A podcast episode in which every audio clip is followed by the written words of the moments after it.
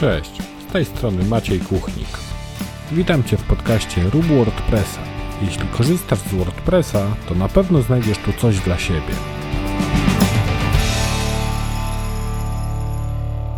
Cześć, witaj w pięćdziesiątym pierwszym odcinku podcastu Rub WordPressa.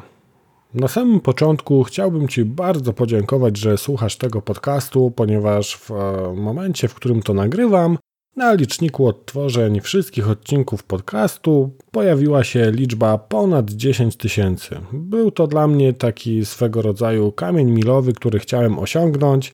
Pierwszy taki kamień milowy to był tysiąc odsłuchań, a kolejny poziom, który chciałem osiągnąć i do którego gdzieś tam dążyłem, to było właśnie dziesięć tysięcy odsłuchań mojego podcastu i chciałem to zrobić na pierwsze urodziny mojego podcastu. Udało mi się to nieco wcześniej. I bardzo Ci dziękuję, że jesteś, że słuchasz, że mogę się dzielić swoją wiedzą z Tobą. Udostępnij ten podcast w swoich mediach społecznościowych, niech się niesie i niech kolejne osoby korzystają z tej WordPressowej wiedzy. W dzisiejszym odcinku podcastu chciałbym odpowiedzieć na pytanie, które trafiło do mnie w ostatnim okresie kilkukrotnie, ze względu na to, że często szkolę osoby, które są gdzieś tam bardzo początkujące w temacie WordPressa, to często dostaję pytanie: OK, to co jeśli ja już umiem klikać, umiem sobie zainstalować motywy, wtyczki i tak dalej i co jeśli chciałbym iść, czy chciałabym iść krok dalej i dążyć do, yy, można powiedzieć, pełni wykorzystania tych możliwości WordPressa, jakie on daje. Chodziłem z tym tematem w głowie kilka dni i wydaje mi się, że to, co przekażę w tym odcinku, będzie takim sensownym początkiem pracy z WordPressem, bardziej już troszkę od strony kodu niż od strony klikania. Natomiast jeśli miałbyś bądź miałabyś inne zdanie w tym temacie, to bardzo chętnie podyskutuję na ten temat. Jeśli masz inny pomysł, jak taka osoba mogłaby zacząć i przejść do, od klikania do jakichś pierwszych zabaw z kodem źródłowym, to podziel się taką Twoją wizją w komentarzach do tego odcinka na maciejkuchnik.pl łamane na zero pięćdziesiąt jeden.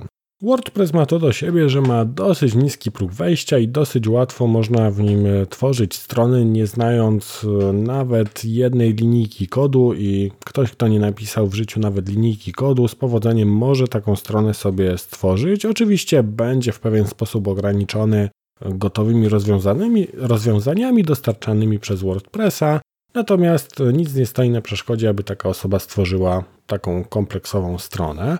Co jednak, jeśli ktoś chce iść dalej? I tutaj, tak jak wspominałem, zostałem kilkukrotnie o to zapytany i pierwsze, co przychodzi mi na myśl, co bym zarekomendował gdzieś tam na samym początku, to żeby zacząć sobie od H T M L a i C S S a. I myślę, że tutaj wystarczy przerobić sobie jakiś nawet darmowy kurs H T M L a i C S S a z internetu. I nawet niekoniecznie musielibyśmy zacząć od przerabiania go w taki kompleksowy sposób od A do Z. Można bardziej gdzieś tam podejść do tego na takiej zasadzie, żeby zobaczyć, o co w ogóle chodzi w tym H T M L u, o co chodzi w tym C S S ie i powoli stosować sobie to gdzieś tam w praktyce, bo wydaje mi się, że to jest też dosyć istotne, że przy nauce bardzo dużą przyjemność sprawia nam to, co daje nam takie natychmiastowe efekty i można powiedzieć wtedy nasz apetyt rośnie. Przynajmniej ja, jak sobie przypominam jakieś tam swoje początki z programowaniem czy z jakimiś pierwszymi takimi e, działaniami bardziej właśnie od strony kodu źródłowego, no to wtedy te pierwsze efekty, to, że coś zadziałało, to mnie niesamowicie nakręcało do tego, aby próbować dalej, próbować jakichś innych rzeczy związanych z kodem, próbować programować coraz trudniejsze rzeczy i tak gdzieś na tej zajawce dotarłem do tego momentu, w którym jestem obecnie. Poznanie nawet podstaw H T M L a i jakichś podstawowych rzeczy związanych z C S S em, takich jak choćby kwestie związane ze stylowaniem tekstu, z jakimiś tam rzeczami związanymi choćby z marginesami, paddingami, z jakimś tłem, tego typu sprawami. Myślę, że to będzie dosłownie tam piętnaście, może dwadzieścia różnych parametrów C S S owych, a pozwoli już w dużej mierze na przykład zmodyfikować wygląd naszego gotowego motywu. Bo bierzemy sobie jakiś tam motyw z repozytorium i wiadomo, że dany motyw będzie miał jakąś tam konfigurację, no ale zwykle ona będzie ograniczona i nie będzie pozwalała zmodyfikować każdego elementu. Natomiast za pomocą dosłownie kilku linijek C S S a możemy naprawdę odmienić wygląd naszej strony i zmodyfikować sobie dowolny element, na którym nam zależy. Na przykład jeśli chciałbyś zmienić sobie tytuły widgetów w jakimś sidebarze, no to dosłownie za pomocą trzech czterech linijek możesz nadać zupełnie inny rozmiar fonta, bądź na przykład zrobić taki nagłówek boldem, czy jakimś innym rodzajem fonta. Tak samo możesz wpływać na kolor tekstu, kolor tła, czy zachowanie tego tekstu po najechaniu na niego kursorem. Jeśli już poznasz właśnie tę podstawę H T M L a, czy w ogóle same zasady, na jakiej funkcjonuje H T M L, będziesz też w stanie dosyć prosto za pomocą choćby takich narzędzi deweloperskich w przeglądarce analizować sobie źródło tej twojej strony, czy na przykład jakieś tam struktury H T M L owe odpowiedzialne za wyświetlanie na przykład pojedynczego wpisu, czy jakiegoś widgetu. I potem na tej podstawie będziesz w stanie sobie za pomocą kilku linijek kodu C S S wpłynąć na wygląd na przykład widoku pojedynczego wpisu. I tutaj tak naprawdę nie musisz znać wszystkich jakichś tam znaczników, instrukcji, parametrów. Wystarczy, że poznasz jakiś tam wybrany fragment i to już pozwoli Ci realnie wpływać na wygląd Twojej strony. I właśnie to może być bardzo dobry początek na to, aby zacząć pracować sobie z WordPressem troszkę inaczej, to znaczy nie od strony wyklikania sobie wszystkich opcji, ale użycia właśnie H T M L a czy na przykład C S S u do tego, aby wpłynąć na to, jak ta nasza strona wygląda. I tutaj, tak jak mówię, będziesz mógł dostosować sobie motyw z repozytorium na przykład, który nie ma jakichś tam opcji konfiguracyjnych. Będziesz mógł sobie go spersonalizować i dostosować wszystkie elementy pod siebie właśnie za pomocą takiego prostego kodu C S S, który będziesz mógł dodać choćby w ekranie personalizacji. Potem możesz zainteresować się czymś takim jak JavaScript i tutaj też ważne, żeby rozróżnić przynajmniej to, że Java i JavaScript to są dwie różne rzeczy. Tutaj również jakieś takie podstawy związane z JavaScriptem, czy choćby z biblioteką jQuery, która gdzieś tam też w WordPressie jest używana, również mogą dać Ci jakieś takie pierwsze kroki, pierwsze podstawy do tego, aby zacząć gdzieś tam ingerować w zachowanie Twojej strony. Te wszystkie elementy, o których Ci powiedziałem, dotyczą frontendu, czyli tej części strony, która odpowiada bezpośrednio za to, jak nasza strona jest wyświetlana w przeglądarce. Natomiast oczywiście te wszystkie rzeczy, zanim zostaną wyświetlane w przeglądarce, muszą zostać wygenerowane przez naszego WordPressa, przez tak zwany backend. I tutaj jeśli chodzi o backend, tu pracuje P H P, WordPress jest napisany w języku P H P i tu również zaczyna się cała zabawa z modyfikowaniem WordPressa, ponieważ poznanie właśnie P H P pozwala Ci już pisać na przykład własne wtyczki, własne motywy, więc daje Ci to również ogromne możliwości w rozwijaniu tego swojego WordPressa, czy dopisywaniu do niego jakichś nowych funkcji, nowych wtyczek. Oczywiście zanim będziesz w stanie dopisać sobie taką wtyczkę, która będzie robiła jakąś większą rzecz, pewnie minie trochę czasu, aż przyswoisz sobie pewne elementy związane z językiem P H P. Natomiast żeby zacząć, żeby w ogóle zobaczyć, jak to wszystko działa, jak możemy ingerować w tego WordPressa bez modyfikacji jego kodu, myślę, że tutaj wystarczy również przerobienie sobie jakiegoś podstawowego kursu związanego z programowaniem w P H P. Myślę, że znajdziesz również w internecie masę takich kursów i tutaj wystarczy dosłownie poznać kilka podstawowych rzeczy, takich jak jakieś instrukcje warunkowe, zmienne, pętle, funkcje i tego typu rzeczy. Nie musisz nawet na początku wchodzić w temat związany z programowaniem obiektowym. Takie podstawowe rzeczy w zupełności wystarczą, aby coś sobie już móc działać i wpływać jakoś na zachowanie tego naszego WordPressa. Tutaj jeśli będziesz miał już te podstawy związane z programowaniem w P H P, tak że będziesz rozumiał powiedzmy jakiś taki bardzo prosty kod złożony z jakichś kilku ifów, może jakichś funkcji, zainteresuj się czymś takim, co nazywa się filtry i akcje w WordPressie. Filtry i akcje pozwalają zintegrować się z WordPressem i wpływać na jego działanie. Więcej o filtrach, o akcjach znajdziesz oczywiście w dokumentacji WordPressa i tam dowiesz się, jak one funkcjonują, w jaki sposób możesz wpływać właśnie na działanie WordPressa za pomocą akcji, w jaki sposób możesz wpływać na WordPressa za pomocą filtrów. Natomiast to, co jest też fajne, to za pomocą dosłownie kilku linijek kodu będziesz mógł wykonać już jakieś tam pierwsze operacje w swoim WordPressie, które pozwolą Ci zauważyć już takie realne efekty, realne działanie. Jeśli na przykład zastanawiasz się, co możesz zrobić jako takie pierwsze małe zadanie, pierwszą małą wtyczkę w WordPressie, to mogę Ci podpowiedzieć, żebyś zrobił na przykład coś, co będzie podpięte do filtra The Content i co doklei nam na samym końcu wpisów, na przykład jakiś box z informacją na temat odwiedzenia naszego fanpage'a na Facebooku, zapisu do newslettera czy czegokolwiek takiego. Zobaczysz, jak wtedy to działa w skali całego Twojego WordPressa. Zobaczysz, że jedną linijką czy kilkoma linijkami kodu możesz dosłownie wpływać na wszystkie wpisy, jakie się wyświetlają w Twoim WordPressie, na wszystkie strony i możesz modyfikować zachowanie całego WordPressa. Kolejną taką fajną rzeczą, która będzie dawała już takie fajne, namacalne efekty, chociaż nie wiem, czy można powiedzieć namacalne w stosunku do strony internetowej, to jest na przykład wpływanie na wygląd WooCommerce'a, czyli tej wtyczki sklepowej, którą mamy w WordPressie. Tam za pomocą dosłownie takich jednolinijkowych poleceń, czyli usuwania jakiejś konkretnej funkcji podpiętej pod jakąś akcję, możemy na przykład w bardzo prosty sposób wpływać na to, co wyświetla się na przykład na karcie produktu, czy w widoku listy produktów. Dosłownie takimi jednolinijkowcami możemy sobie powyłączać poszczególne sekcje na naszej stronie, bądź na przykład zamienić ich kolejność.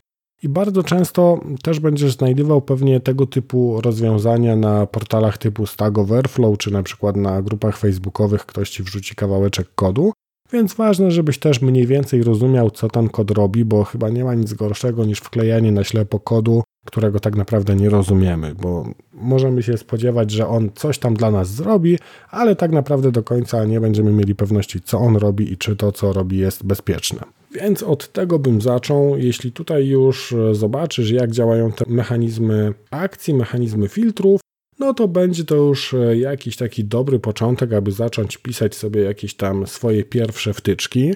I tutaj nawet jeśli już napiszesz sobie tą pierwszą wtyczkę, która coś tam będzie robiła i będzie już zastosowana gdzieś tam na takiej stronie, która jest realną stroną w internecie, oczywiście na pewno będziesz z niej bardzo dumny, ale to jest jeszcze bardzo, bardzo długa droga przed Tobą, aby poznać te wszystkie mechanizmy WordPressa, czyli to wszystko, co WordPress daje gdzieś tam w standardzie, bo to jest ważne też pod tym kątem, żeby nie wymyślać koła na nowo. No a druga kwestia to jest również kwestia poznania samego języka P H P i nauczenia się programowania w nim na takim bardziej zaawansowanym poziomie. Ale to już są tematy, które, którymi będziesz się martwił w momencie, w którym opanujesz te podstawy i będziesz w stanie napisać właśnie takie proste wtyczki w stylu na przykład doklejania jakiegoś tam boksu do treści naszego wpisu, czy na przykład doklejania jakiegoś słowa bądź frazy do tytułów naszych wpisów. To są takie proste rzeczy, które możesz sobie próbować napisać i właśnie przy pomocy filtrów The Content czy The Title sprawdzić, jak to wszystko funkcjonuje i na jakiej zasadzie to działa. W bardzo podobny sposób możesz sobie na przykład spróbować wyświetlić jakiś dodatkowy kod w sekcji head strony bądź na przykład w stopce. To są takie proste rzeczy, które pozwolą Ci zrobić te pierwsze kroki do tego, aby przejść z klikania po WordPressie do pracy z nim już za pomocą, powiedzmy, jakichś tam pierwszych linijek kodu, które samodzielnie napiszesz. Myślę, że tutaj też dosyć istotną kwestią jest nawet nie tyle, ile wiemy na dany moment, co bardziej taka świadomość tego, w którym miejscu jesteśmy, bo tutaj bardzo często pewnie mamy do czynienia z takim efektem, o ile dobrze pamiętam, on się nazywa efekt Dunninga-Krugera. To jest mniej więcej taka zależność, że im mniej wiemy w danej dziedzinie, tym nam się wydaje, że jesteśmy ekspertami, czyli tacy początkujący adepci jakiejś tam danej dziedziny mają tendencję do zawyżania swoich umiejętności, natomiast im głębiej wchodzimy w daną dziedzinę i im bardziej stajemy się ekspertem w tej czy innej dziedzinie, mamy tendencję wręcz gdzieś tam do zaniżania swojej wiedzy czy kompetencji z tego względu, że widzimy, ile jeszcze nie wiemy, jak szeroka jest to dziedzina, jak szeroki jest to zakres wiedzy, a osoby początkujące bardzo często po prostu nie mają nawet świadomości, że pewnych rzeczy nie wiedzą, więc tutaj jest to też gdzieś tam